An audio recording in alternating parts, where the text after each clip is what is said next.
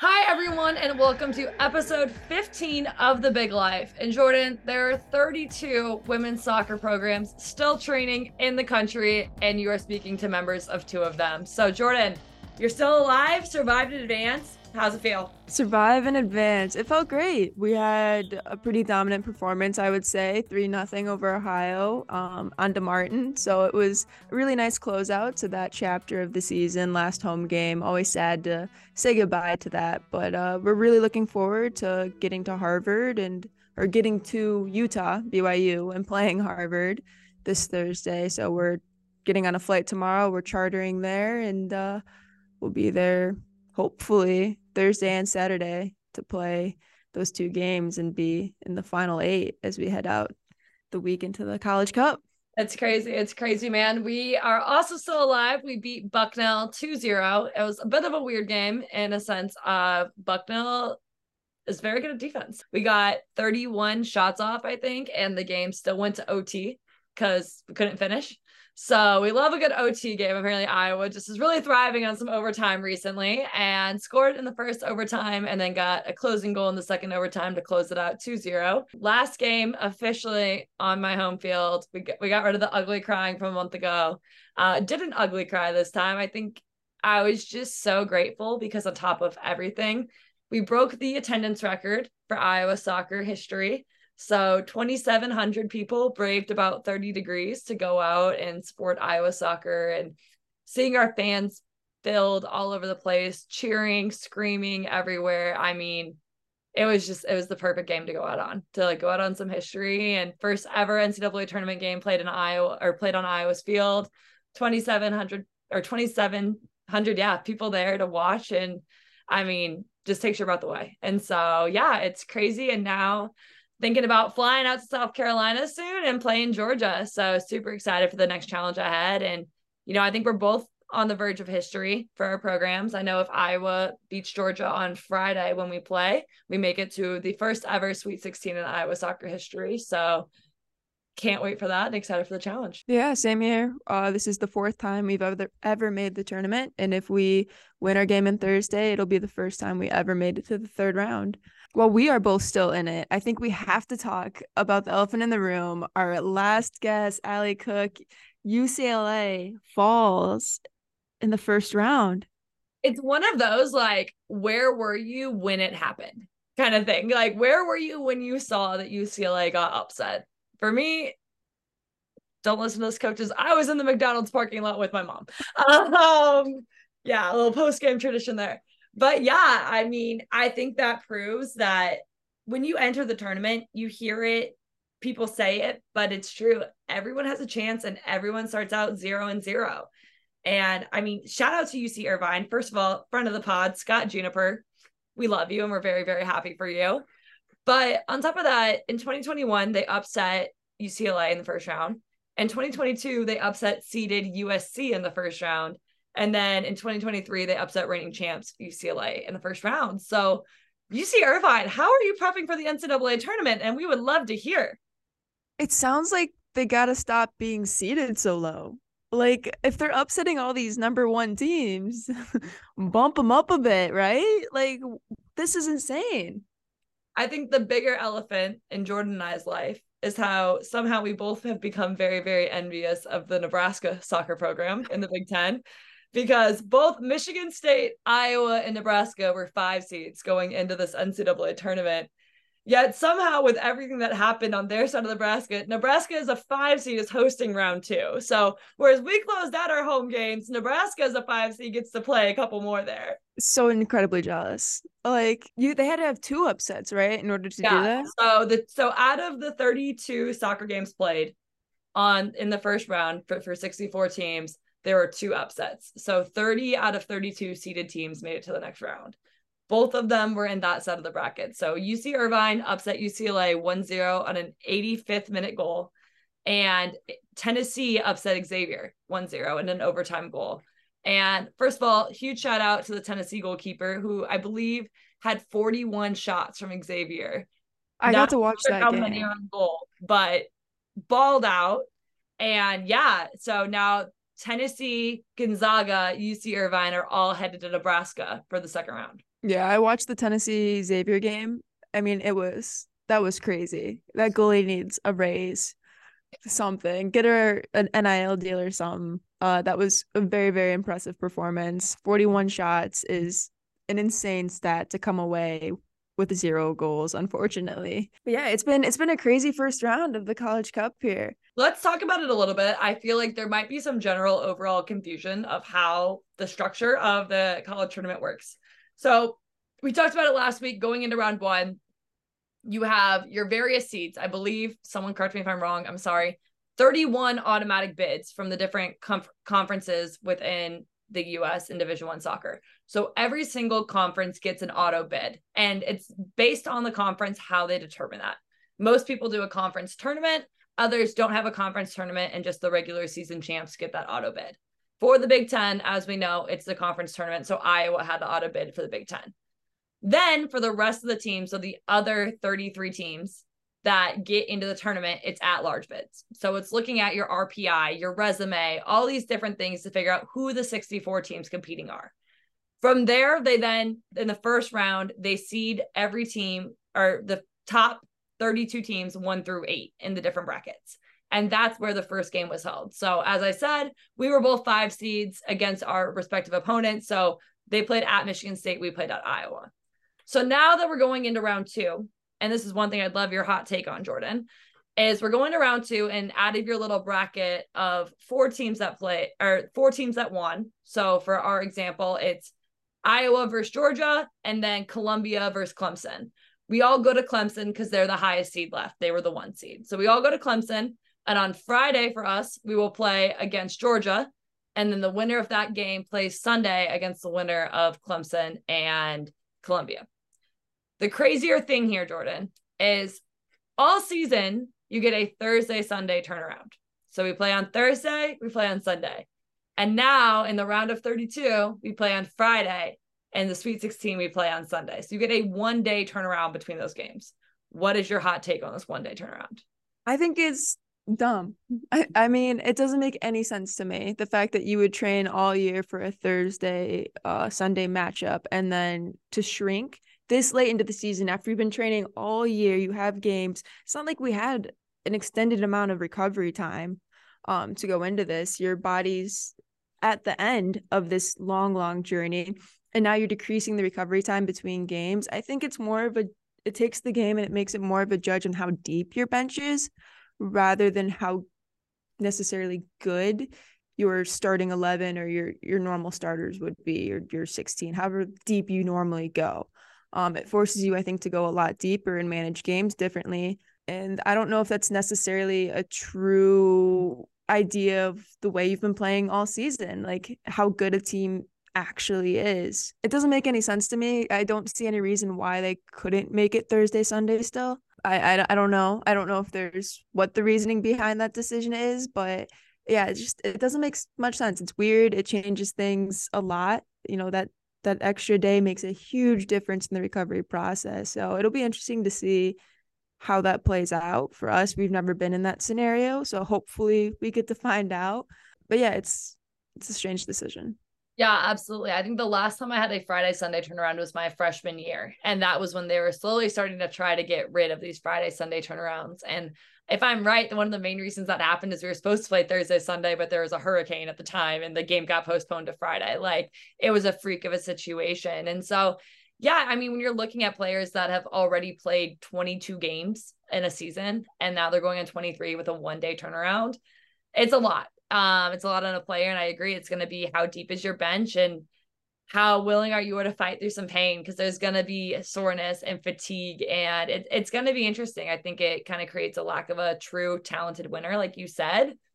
Sometimes it plays into iowa soccer's advantage so i'm not going to complain to it but we'll figure it out and that's just what it is but it is a really really interesting aspect of the game yeah. The other thing that comes into play is your postseason. Now yeah. you have overtime and you go to penalty kicks where throughout the whole rest of the season, you just end in a tie after 90 minutes. So not only are you shrinking that recovery time, but there's potential of you adding on significant minutes to each game.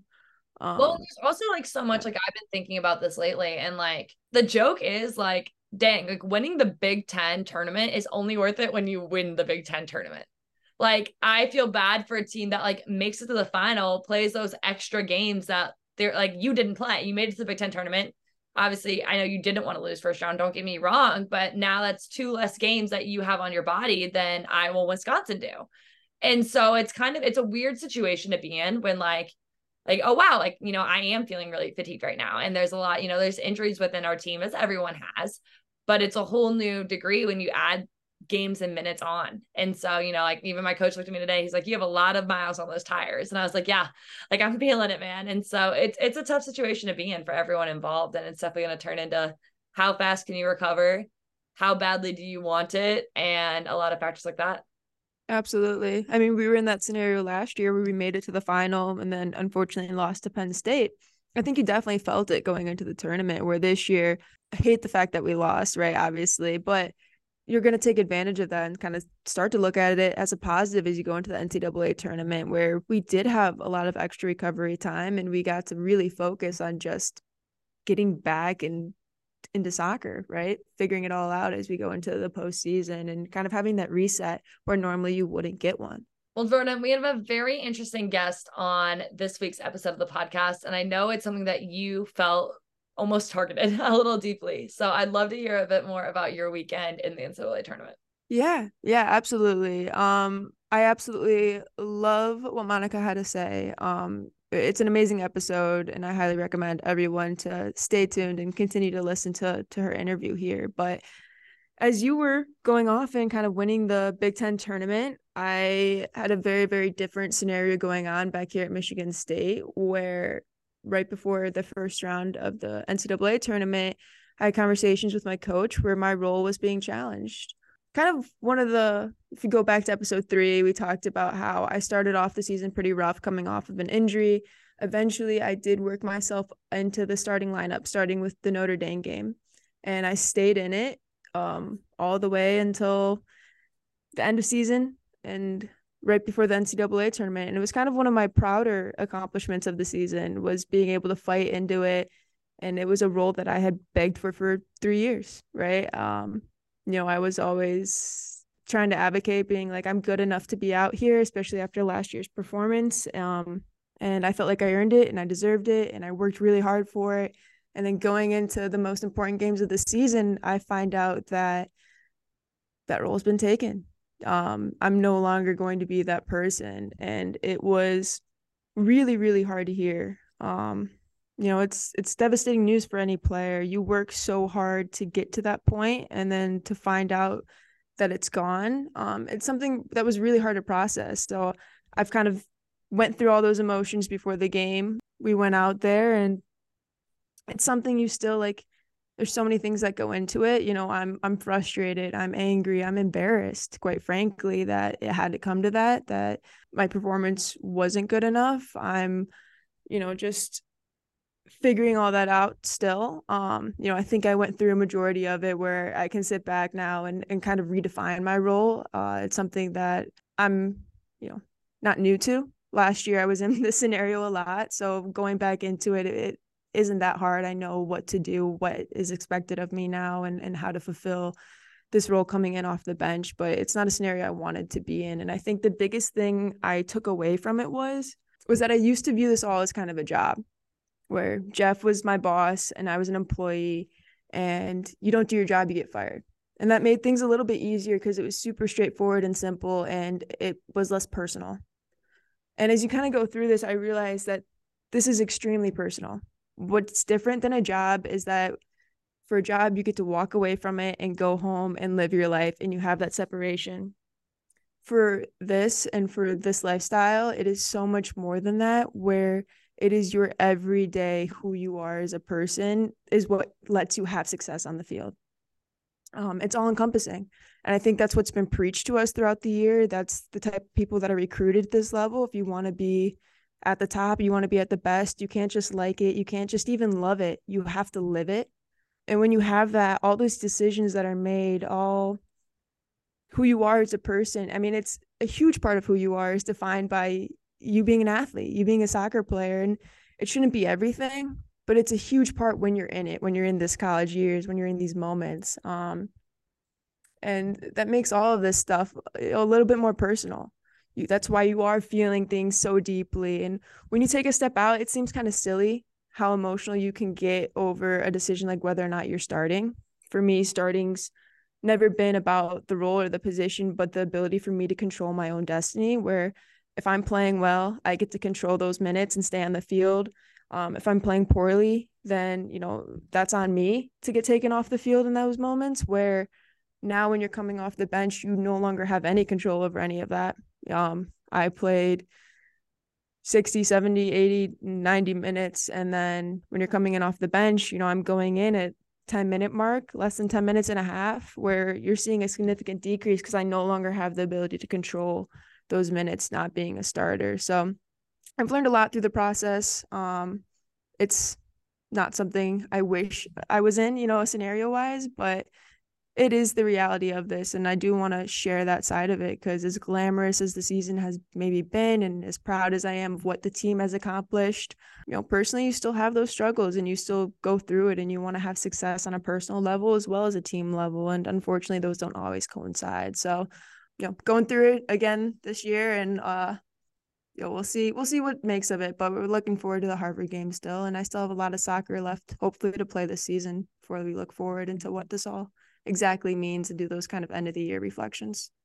Yeah. I mean, I've said it before, but I just have to say thank you so much. Like you coming on here and frankly saying those things and everything is real. And I love that we've made this a place and a space where we can be honest and real and that the gla- life isn't always glamorous. You know, I came off the field on Friday and I think it was probably one of my worst games. And so saying those things out loud is hard and it's embarrassing and it's a lot of things. And so for you being able to be that real is absolutely amazing. And like I said, I didn't plan our guest the way that it happened, but I think it was a great, maybe it was a great message for Jordyn to hear as much as everyone else. And thank you, Monica Wilhelm, for coming on the podcast. I joke about it. Mon or Jordyn's giving me plenty of crap about not bringing on my fair share of guests, but Mon is one that was supposed to come on earlier, but got come to food poisoning and thought it was worth sharing her journey a second time or yeah, second chance. One interesting thing that I don't think we fully dive into in the interview, and I don't know if we explain enough, and Monica's given permission to say this blatantly, is in her career, Monica was replaced three different times Uh, her junior, her senior, and her fifth year, she was had the chance at the number one for goalkeeping and got the number two, or was in the number one and got replaced at the end of the year for postseason or different things like that. And so for her to go through that and then have the success that I'll let her share about is absolutely remarkable. And I think it's a lesson that we all can learn of, you know, my biggest takeaway from the interview, and I'd love to hear yours, Jay, is who is anyone else to define what you're going to do? And what you believe in in yourself. And it's something that Monica has told me a lot when I'm in my room crying to her about whatever. And it just it hits really deep. And it, definitely she's amazing and takes my words away. I think I needed this interview, you know, maybe more than anyone else. So if, if no one else gets anything out of it, which I'm sure they will, then this was a big help to me in my personal journey. And the way they coincided, I think is is pretty funny, but it seems like it was meant to be. Um, the success she's had and she's been able to see while still maybe not having as much as she would have liked in college, I think speaks volumes. Her dedication and who she is as a person and her just relentless mentality to just keep grinding and believe in herself no matter what. If no one else is going to believe in her, you know, she was going to and she was going to make it and she was so sure of it. It's inspiring. And, uh, you know, I think it's a message that everyone should hear. Absolutely. So without further ado, Monica Wilhelm. All right, everyone, we are joined by an extremely special guest today, Monica Wilhelm. Welcome to the podcast. Thank you guys. Happy to be here. so, Monica, I got to proclaim, you know, Jordyn's been giving me crap for the last couple weeks about how I've been on a slide on guest. And so, when I thought about who I could bring on from my life, Mon was the first person that came to my mind. She has such a unique journey in college soccer, one that I'm blessed to have been on the side of her and next to her through a lot of. And when I thought about our guests and the people that listen to our, this podcast, I just know that it's a story that people may need to hear and it's a different perspective. So thanks for letting us dive deep into your journey, and I'm excited about it. Of course, excited to be here. okay, so a little bit about Monica. She played for five years at the University of Iowa, graduating last year, and then just finished her first ever professional season in Iceland had a great year. We'll get more into that. But first of all, let's talk a bit. Everyone always wants to know recruiting process. How'd you end up at Iowa? How'd that all happen? Yeah, so I actually played for local clubs growing up. So I didn't play for like a big club until junior year of high school. Um, so I just played for Lindenhurst area soccer club up until junior year. And then I knew that I wanted to play in college. And so my coaches were like, all right, like you got to start going to some showcases here and play for a bigger club. And so one of my coaches was like, hey, try out for FC United. And so I kind of switched clubs and started going to, you know, bigger showcases just around the country and then the ID camps that colleges host as well. And I was just trying to put my name out there as much as I could. But I was kind of late in the recruiting process just because it starts so early nowadays. And I mean, even when I was in the recruiting process, it was early. And so a lot of teams had their goalkeepers already, which is even harder because there's only, you know, three to four on a team. And so I was just going to a lot of showcases, and Iowa ended up seeing me at one of them that we actually held at FC United. And the next week, they invited me to one of their camps, or they actually saw me in like a tournament in Arizona. And then they invited me to one of their camps. And then, literally within a month, it was like bang, bang, bang. And I signed to play for Iowa. And it was like, holy cow, like, how did that come to be? Like, that's where I was like, okay, like, that was all God's doing. Like, he literally answered my dream of wanting to play Big Ten, um, especially for the Hawkeyes. And yeah, it all came together really fast, but it was, there was definitely a time where I didn't, there was like a dry period of not much going on. And then all of a sudden, you know, Iowa came and, you just don't lose faith and things turn out the way you hope for. Absolutely. For a lot of keepers, were you always a goalkeeper or at what point did you become a goalkeeper? Yeah, so I actually started as like a nine and I would like split time. Um, but my dad and my brother were both goalies in hockey, and my dad was a goalie in soccer as well. And so I was like, okay, like this has got to be in my blood. like I feel like I need to do this. And so I think I was like 12 when I started playing like half, like halves where you'd split, you'd play on the field and then go and goal. And then eventually I was like, no, nah, I just want to stay back here. Like the whole running thing's not for me. I'd rather save the goals instead of score them. Um, and so then, yeah, I just picked it up and never left. One reason I really wanted to have you on the pod, Mon, is you're the first ever keeper we've had on the pod. So congratulations. Thank you. I know, especially being a goalkeeper in college soccer, kind of as you already alluded to, it's a different experience in a lot of different ways. Like there's one of you on the field, and there may be four to five of you at a roster at a certain point. So coming in your freshman year, especially, you know, I know personally behind a person like Claire Graves, who was a four-year starter for Iowa. What was your expectations and what was your mentality going in your freshman year? Yeah, I mean, I always knew that I wanted to play competitive soccer in college, like D1. I wanted to go Big 10. And so, you know, you're you're fresh out of high school and you're this little baby, like 18 year old. And I knew that it was going to be challenging and competitive and that I would have to work my way up to the top of what I wanted. I didn't I like I knew I wasn't just gonna come in and and start playing. Like it was gonna it's gonna take time because being a goalkeeper is all about experience. But you know, as a freshman, you either get on board or you don't because there's a lot of lessons that you need to learn early on. And so I definitely made my share of mistakes like on and off the field, but I think the biggest thing was was learning from them and growing from them and I think that's a big thing as a freshman is you go in with these expectations and it's different than what you think but you really have to like learn from your mistakes and even the failures and the ups and downs that you go through because that's how you ultimately get better throughout your career as a collegiate athlete. Yeah absolutely. So as you came in kind of that freshman year you were a backup keeper. What's the kind of rest of your story look like throughout your five years in in college? Those awful four and a half with sam carey and then you know Yeah, so I came in as a freshman and I was behind Claire Graves and there was um, another junior at the time, Cora Myers. Um, so I was number two, number three, depends.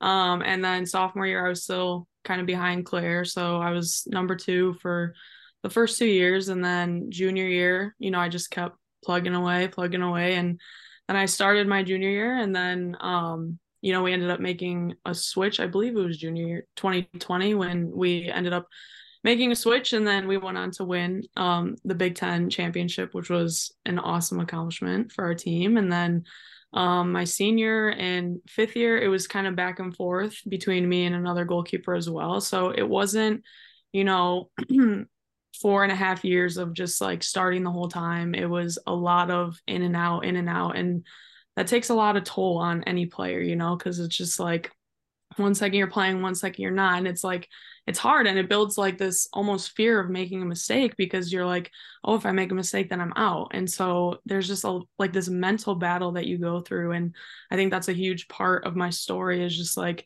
the mental growth and everything that i had to overcome throughout that process of you know being in and then being out and just overcoming all of those obstacles in between as well yeah let's dive a bit deeper into this and you know at one point, like you said, you had the starting spot. I know your junior year, and that happened to be the year that Iowa soccer had the worst start of Iowa mm-hmm. soccer history. And this was by no means Monica mm-hmm. Wilhelm's fault. I'm putting that very, very clear out there. She's a phenomenal goalkeeper. But we started off that year 06 and 1 at the point, and then that's when the other keeper came in and we made a change just because we needed a change clearly at something. So you got that role taken from you can you talk a bit more about what that was like and how, you know, that affected you as a player? Yeah, it's hard because I think any athlete would struggle with it because you spend your whole life working so hard for something and then you finally get it and then for it to be taken away it's it's a hard pill to swallow and it's definitely hard to overcome and you know especially the way that we started you know I, I appreciate you saying it wasn't my fault but you know, it's hard to not put it on yourself too, especially when you get taken out of that position, especially as a goalkeeper when you're the last line of defense, it's hard to not put everything on yourself as well. And so I was just battling with a lot of emotions of putting the weight of the world on my shoulders and it was hard and I was probably in the lowest I've ever been just going through that and then of course you you know you want to still have that role on the team and have a positive impact. And then you know it is hard when you know you're so happy that your team wins the championship but then to have a different role than you thought you would have like it's hard. Like it's hard to go through. And i just want to be real throughout that because i know there's so many players that experience that same thing as well.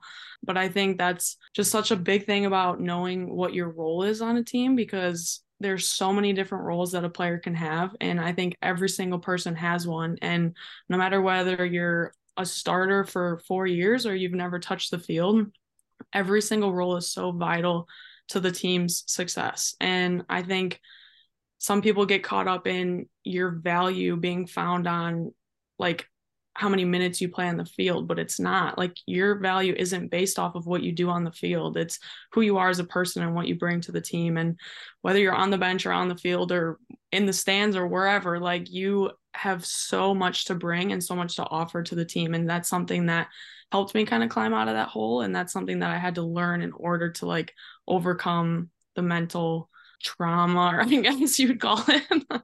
yeah, for sure. I mean, I appreciate you saying all that. Um, I mean, if we're being honest, that's the situation I'm in right now, where I started majority of the season, and then NCAA tournament hits, and I found you know my role changing pretty drastically here as we go into the postseason. So, you know, there's it's definitely hard. You know, for you have your team goals and accolades, and you want to succeed but you also have these personal goals that you want to achieve and ideally both of them align but unfortunately that only happens a very small percent of the time and being able to manage those expectations while still cheering for your team and wanting to see that success while dealing with your own personal struggles and not seeing that role come to fruition that you would like it to it's a really really tough thing to balance. So for you to go through all that and do it and then still come out the other end and decide to take your fifth year at Iowa what was that decision like? Yeah so i I just loved Iowa.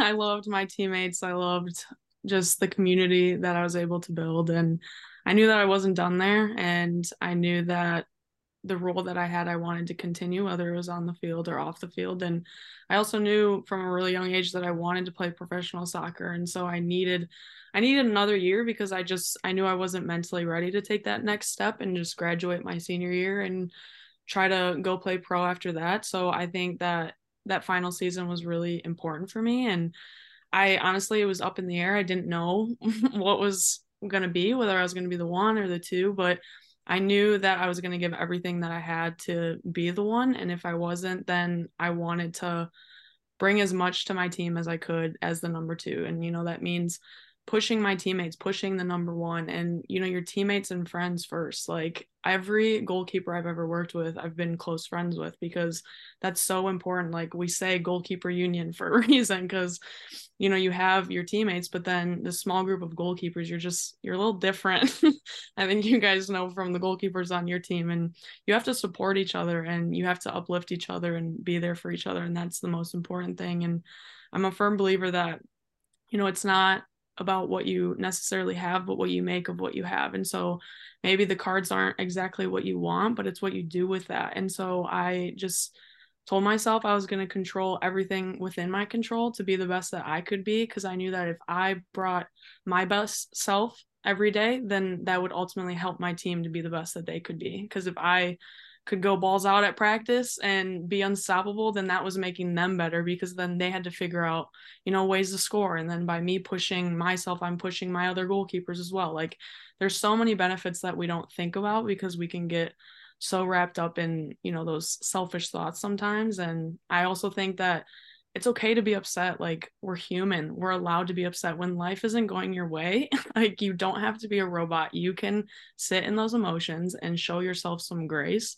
And then it's about pulling yourself out. Like you can't sit in that forever because your team does need you.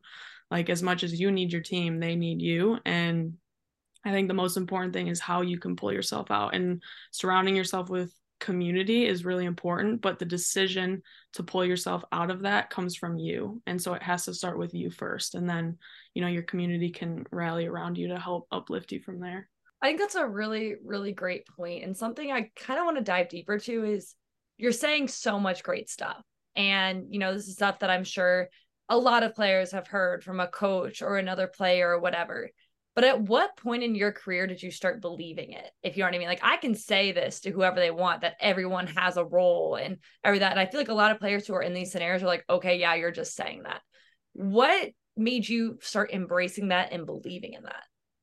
Yeah. Um it's hard because it's not very black and white where you're like, all right, on this day, this is when I started believing. And it's also hard because a part of this growth journey there's not going to be a day where you're like okay that's the day where i'm going to i'm going to be better mentally. And i'm like once this happens then i'm going to be happy. Like it's just life doesn't work like that and you have to take the small victories for what they were. And i think a huge thing for me is gratitude. Like i started focusing more on the gratitude piece than anything else and that kind of helped me to transition out of you know that selfish way of thinking into like that team mentality. And so, you know, I'd wake up and I'd be like, okay, I woke up today. Like, let's just pause right there. That's more than some people could say, unfortunately. And I woke up with a healthy, able body. And I woke up with these gifts and abilities that God, God has given me to play soccer and to be a leader and be a teammate. And I have this amazing team that's my family that I get to fight next to on the field. Like,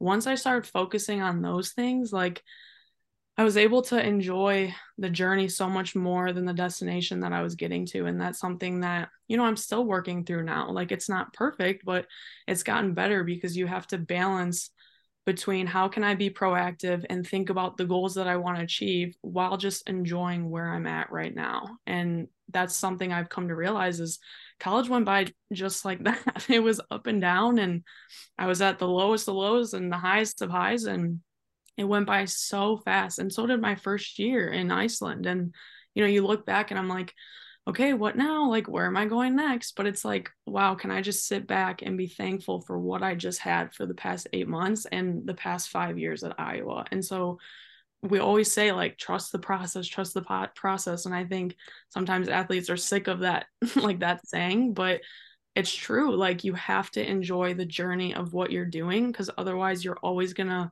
be like, what's next? What's next? And then once you get there, once you get to your destination and your final goal, you're not going to feel fulfilled because you're still going to be in that mentality of what's next. So, in order to like experience true fulfilling joy, you have to enjoy the whole process of being an athlete, which unfortunately comes with highs and lows that we don't always want to experience. Absolutely. It's definitely not always glamorous, but there are some pretty great moments in there. Throughout these highs and lows that you've experienced, what are some moments that you could go, yeah, like that was that was a high or that was a low? Uh, there's so many. It's like hard to even pick. Um, I don't know. There's just so many team highs that I am just so proud of. Like I was on the team from 2018 to 2022 and most of the time I was with Sam and she knows too like each team was so different like so different. And so like just the how we changed and how we developed and overcame and you know something we love to say in the Iowa program is that blue collar mentality and it's true. Like that's one of the best things about that team is just how we fight. And we overcame so many obstacles and i think covid was a big one that a lot of people everywhere across the country had to face. And that's just something so unique to our whole career in college was having to go through that and overcome that kind of stuff. And i i think the highs that i think of are like yeah there's moments like winning the big 10 and winning big games and stuff like that. But i think the way i'm i've trained myself to think is just how happy i was to be a part of the teams that I was a part of and how I got to wake up every day and go to practice with these girls and go to lift and just live life with them. Like we it wasn't just on the field, it was everything off the field we were doing together too and I don't know, it's hard because you remember those big games, but at the end of the day you remember more what goes on like in practice and in life than you really do with those big games. And so I know that doesn't really answer the question that much, but I don't know. I would just say like the life piece of living and experiencing it with those girls is like one of the biggest highs I'll take from it. In our summer yeah. grind session never really actually came to fruition. Yeah, when we'd have to like lie about where we were so we could go train with more than just us. hey, we, I gotta we ask. could abandon high school for COVID. It's okay. And we were like quarantined every like you were in quarantine for two weeks and then freedom for a week and then quarantine for two like i think i quarantined for like 90 days or something. Oh my god. I gotta ask one of those girls being sam carey over here what was that relationship kind of like? What were your first impressions of this one? Sam i honestly don't even remember what my first impression was um, she was in the dorms with us freshman year because she came in that semester early and she came in with one of my old club teammates. So that was kind of cool too. Yeah, freshman year, I think we were just getting to know Sam. Like she's a, she's a leader right off the bat and a very strong personality. And I think sometimes people can be intimidated by that, but I think our personalities meshed very well together from the moment we met each other just because I think we we share the same heart and passion and just drive for the sport and just in life. and I mean, that just translates into everything in life. And so I think, I don't know, it is one of those things where you're like, how did we meet? Like, how did we become friends? And it's all a blur, but she's a friendship that I will always be grateful for that came out of Iowa. And that's like another one of those highs that we were talking about, just those relationships that last forever and then you know you're in each other's weddings and experiencing later life together it's just incredible and i'm so thankful for that monica Aww. i got a shout out if we're going to talk about our friendship i think the highlight of my friendship was in a game your fifth year my senior year so last year being very mad at you just because I could tell you couldn't get out of your head. You couldn't reset. on the field at Baylor, I did just scream across the field, Monica, be a effing goldfish. Yeah. and we would yell like trash can at each other. like we had some we like we're one and the same when it comes to training and just being obsessed with the game. And so we would just always go do weird fun stuff at the field together and we just did this thing where we'd try to juggle and then get it into the trash can or whatever. And then we're like, we should use this like when we're on the field. Like we should yell trash can at each other. Naturally, that's the next step. yeah, naturally, calling each other trash on the field is a good thing. And then, of course, our love for Ted Lasso. So there's a lot of fun, fun memories and inside jokes there. so you said it earlier this podcast, but you always wanted to go pro and you always wanted to be a professional soccer player. Can you talk a bit about the fear in that process, especially with having such an up and down college career? You know, what was taking that jump of leaving Iowa and looking into the beyond kind of like? Yeah. Um there's for sure a lot of fear there. um especially playing up and down, you know, cuz you think about going into college and how it's all about you know playing games and getting seen and all these things and it's the same in college, you know, you're trying to get this film together, your highlights, so that you can send it out. And you want to have these games that you can also send out for coaches to see. And that's definitely a fear that I had towards the end was like, okay, with it being up and down, what do I have to show for myself? And that's definitely hard. And I, I don't know, like it's it's one of those things again where you just have to trust that everything's going to fall into place and that what you've worked for will come into fruition when you're done at the end of the day. And it did and it's hard because you have to take advantage of all the moments that you do have. Like when i was on the field i tried to treat every day like it was my last day that i was going to play. And it's not just because you never know if you're going to get pulled but like even injury like you just never know what's ever going to happen. And so you have to treat every day like this could be my last practice, this could be my last game.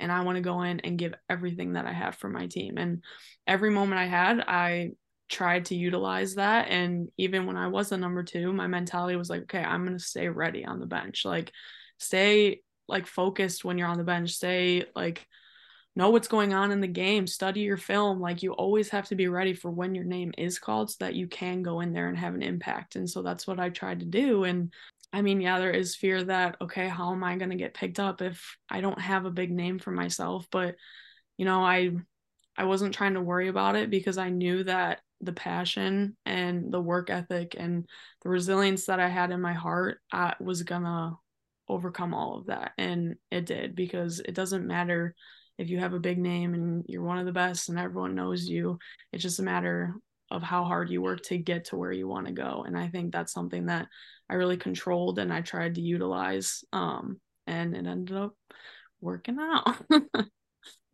As you're going through all these emotions with the process, can you talk a little bit about the logistics of it? How did you end up becoming a pro soccer player?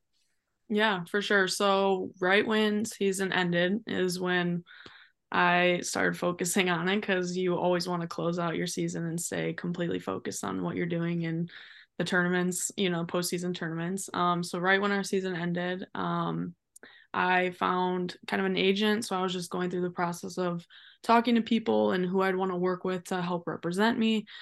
And then I worked with my goalkeeper coach, um, Blair Quinn. He helped and put together a great highlight video of all the stuff that I had um, throughout my career at Iowa. So we did that.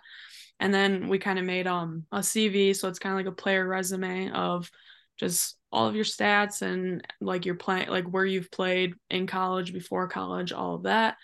And then, you know, you kind of just put it together and then your agent helps and you just reach out to as many teams as you can. And I'd say one of the biggest things in anything you do, really in life, in any profession, is building connections and networking with people because you might reach out to someone and they might not be able to help you, but maybe they know somebody that could help you, or they know someone that knows someone. And that's just how life goes. It's all about connections. And so I'd say the biggest thing is building those connections because that's ultimately what led me to Iceland, too, is my coach Blair knew this other American coach who had just t- taken the job at Tindastól and then randomly Blair goes recruiting and he sees this guy at the airport and they're catching up because they're friends and they're like oh my gosh like what are you up to man?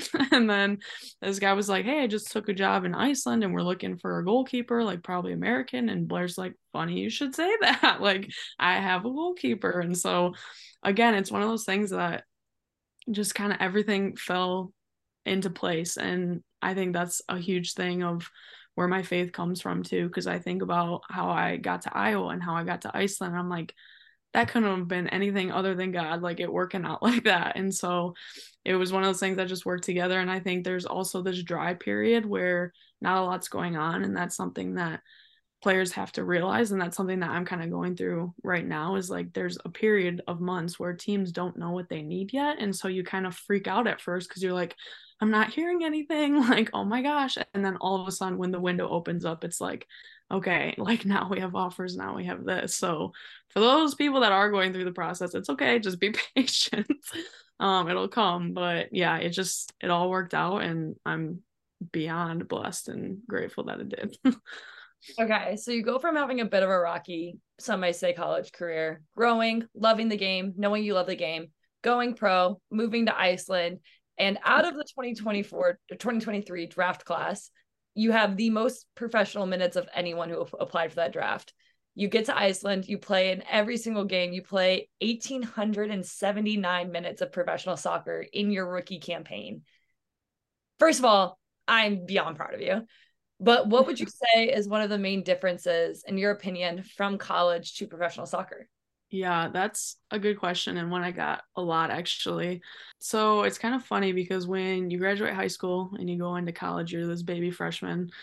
And then when you graduate college and go into the pros, you're again a baby freshman, but now you're just a little bit older. And so it's kind of funny because you kind of go through those same transitions all over again. And so transitioning from the college game to the professional game your mindset has to change again because now you're a professional and this is your job this is your life this is what you do. And that's also the mentality i had in college but i just thought about it differently. And something that my coach blair helped me with early on in college was owning your own development. And that's something that i had to learn early on which i think helped prepare me in the professional game because there isn't going to be anybody holding your hand through anything. And I'm not saying in college that's necessarily what it is, but it is a bit more of a controlled environment in college. And so you kind of have to teach yourself how to think differently too. Like in college, I always thought, which I don't know if this is just me or not, but I was like, I have to like kill myself in every workout in order to feel like I got anything done. And like you just, there's so many things that you have to change, or it's like, oh, like I think I'm actually injured, but I'm just going to keep playing through it. Like, there's so many things that you have to sit back and be like, okay, I need to think more like a professional. Like, if you see something in your game that needs to be worked on, you have to be the one to go to your coach and be like, hey, I need to work on this. Can we schedule time? If you have like weakness in an area of your body, you need to go to your strength coach and be like, hey, like, this is something that I need to get stronger in, or go to your trainer and be like, hey, like this is something I need to work on. Or if you have pain, like you need to be the one that shows up 45 minutes to an hour early to do your prehab and your mobility and whatever else you need to do to prepare for training or the game or whatever it is. Or even staying after to like do what you got to do to help your body. Like that's what I mean by not and nobody's holding your hands like you have to know because you know better than anyone else what your body needs and what you need to develop even further in your career. And so i think that's one of the biggest things is it's more hands off i think from like a staff point of view. And i think i noticed that too like on the field a lot of times the coaches like don't get me wrong they they love to yell too but they're very hands off where they want you to try to solve it yourself like problems because you're a professional and you need to figure out how to do it on your own. And so i think that was a cool thing and something that i even think is funny when i first got out there is i got cleated pretty bad like in my shin bone and it was like 10 degrees out so it makes it hurt even more. And i just got cleated right into the shin and you know, for the first couple weeks, like I was in so much pain and I just kept playing through it and playing through it. And my coach came up to me and he kind of put his arm around me. He was like, you know, it's okay to not be okay. Like, if you need to take a day off, like you can do that. And I was like, what do you mean? like, we don't do that in America. like, what do you mean? And so I think just retraining my brain, like, okay, I, if my body's telling me I need to do something different, like, I can't ignore it anymore. Like, this is my job and I need to think more professionally. Like, if you need the day, you need to take the day. and that's just, I don't know, something that I had to learn and a transition that I had to make in the professional game. And it was a little different than the college mindset that I had, if that makes sense. yeah, yeah, absolutely.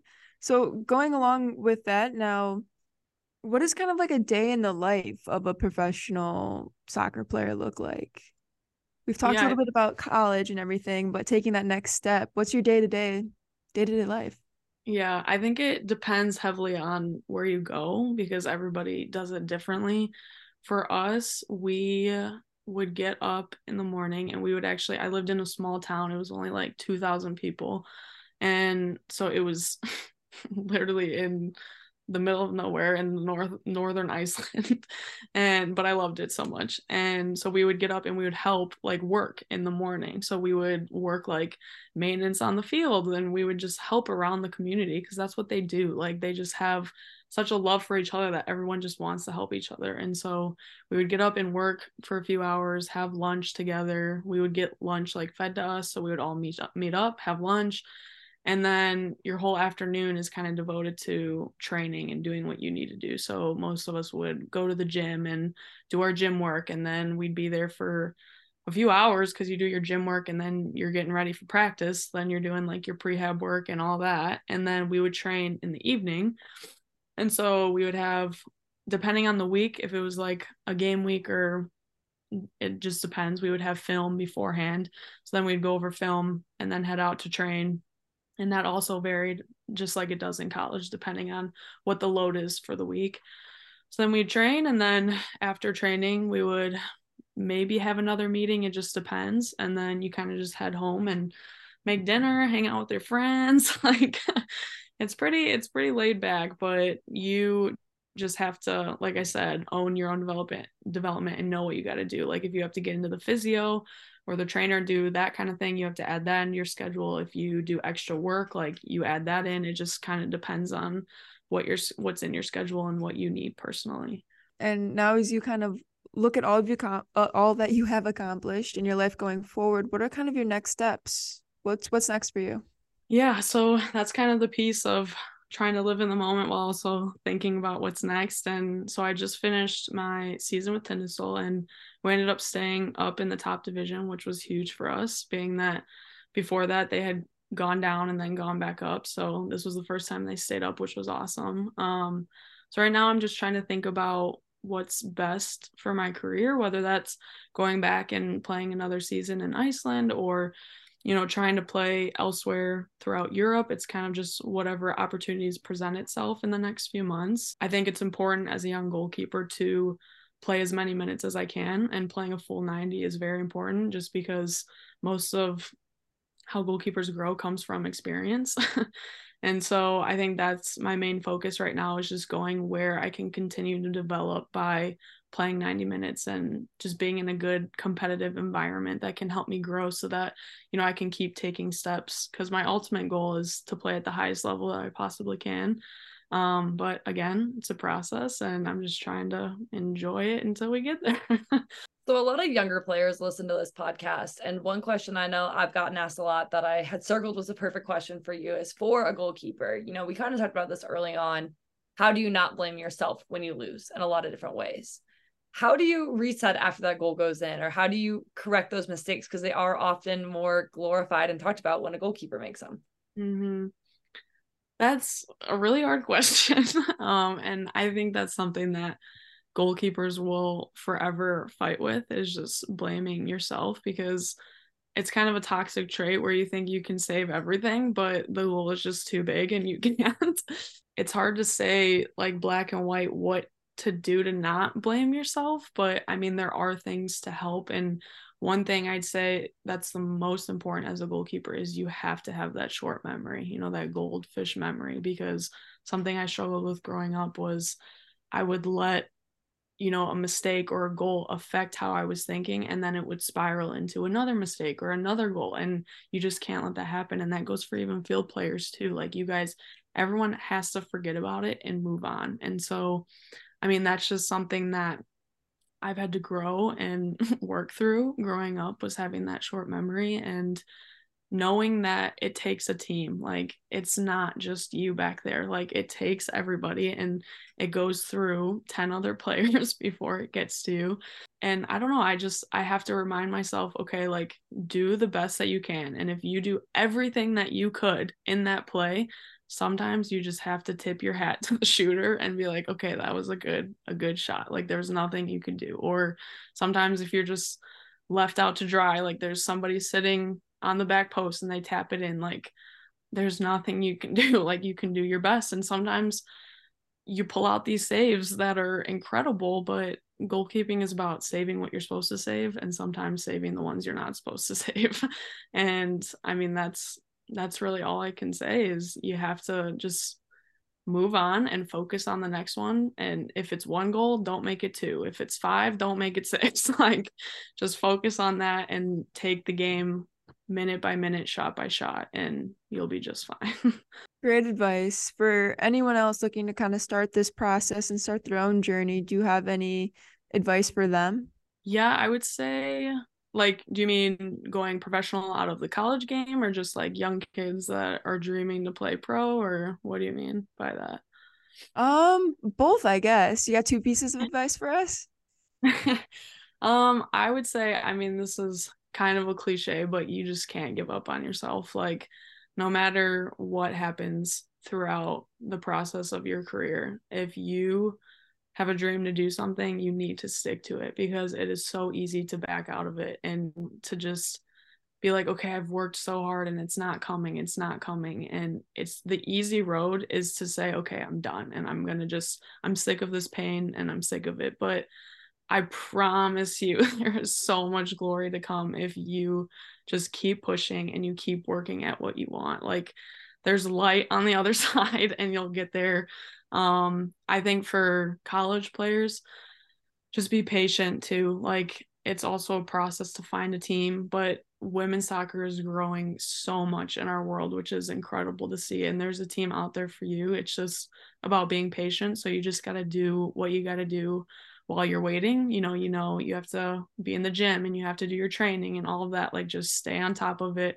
and just have as much faith as you can that it's going to work out. That's the biggest thing I can say is never stop believing in what you believe for yourself. I think that's the biggest thing that I wanted Monica to say and wanted our listeners to get out of this podcast is I have never seen anyone bet on themselves like Monica Wilhelm. Mm-hmm. And, you know, being the underdog to finally get to college, even though she was, you know, the late signee, and then being the person that wasn't always and sometimes not even the starting goalkeeper and now being a badass professional soccer player you know no one bet on themselves like monica wilhelm and i think that that lesson inspired me in so many ways has inspired the iowa soccer program in so many ways and is just something like if you have a dream you can do it and that sounds so cliche but it's so true and i don't know that many people fully understand that until they hear a story like yours so thank you thank you so much for coming on and sharing it thank you guys for having me. I really appreciate it. really, thank you. It's been a it's been a pleasure. thank you guys. Hey, be a seal. Monica, once again, we cannot thank you enough for sharing all of those incredible words. I mean, Jordyn and I joked and like we talked for a couple minutes after we recorded. We're like, shoot, we should have left it going because she was just dropping words of wisdom on us. I was like, this is unreal. I know. For nothing else than for me to replay to myself at night. I mean, some serious poetry you were giving us. I was really upset that we didn't have the record record button still going because I mean, everything was just such amazing advice. And I really hope that anyone listening is able to take away some words of wisdom from her because incredible, incredible story. Yeah. And one thing I really want to echo about Mon that once again, I don't know, always got dove into in the interview is during her time when she was being replaced and when she was, you know, not always, you know, the number one and living her dream, she was always the ultimate teammate. That was all that anyone in the Iowa soccer program could describe her as. She put her team first always. She was never a selfish person. She never thought about herself in a setting where she could think about the team. And it was always, you know, she may be going something, but she had her arms open for when I was going through something completely different. And she never looked at me for talking about playtime or whatever when she wasn't having that. And, you know, there's so many selfless people I think we all can think of on our roster that do that role for us. And when people ask about how you have a role when you're not playing, Monica is my answer. And so it's just it's a really unique personality and a way to do it and it's something that people like that don't get enough credit and don't get talked about enough and it's absolutely remarkable.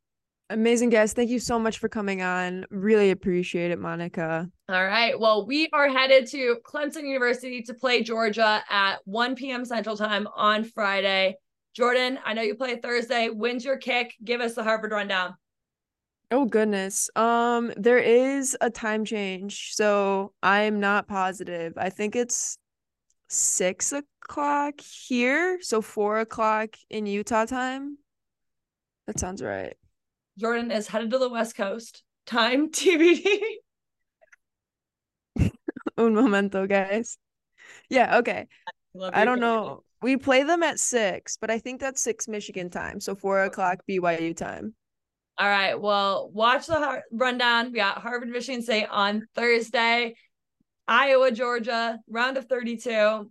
We'll make some history. Be back next week. We'll talk all things round of 32 and Sweet 16, hopefully. Bye, guys. Bye.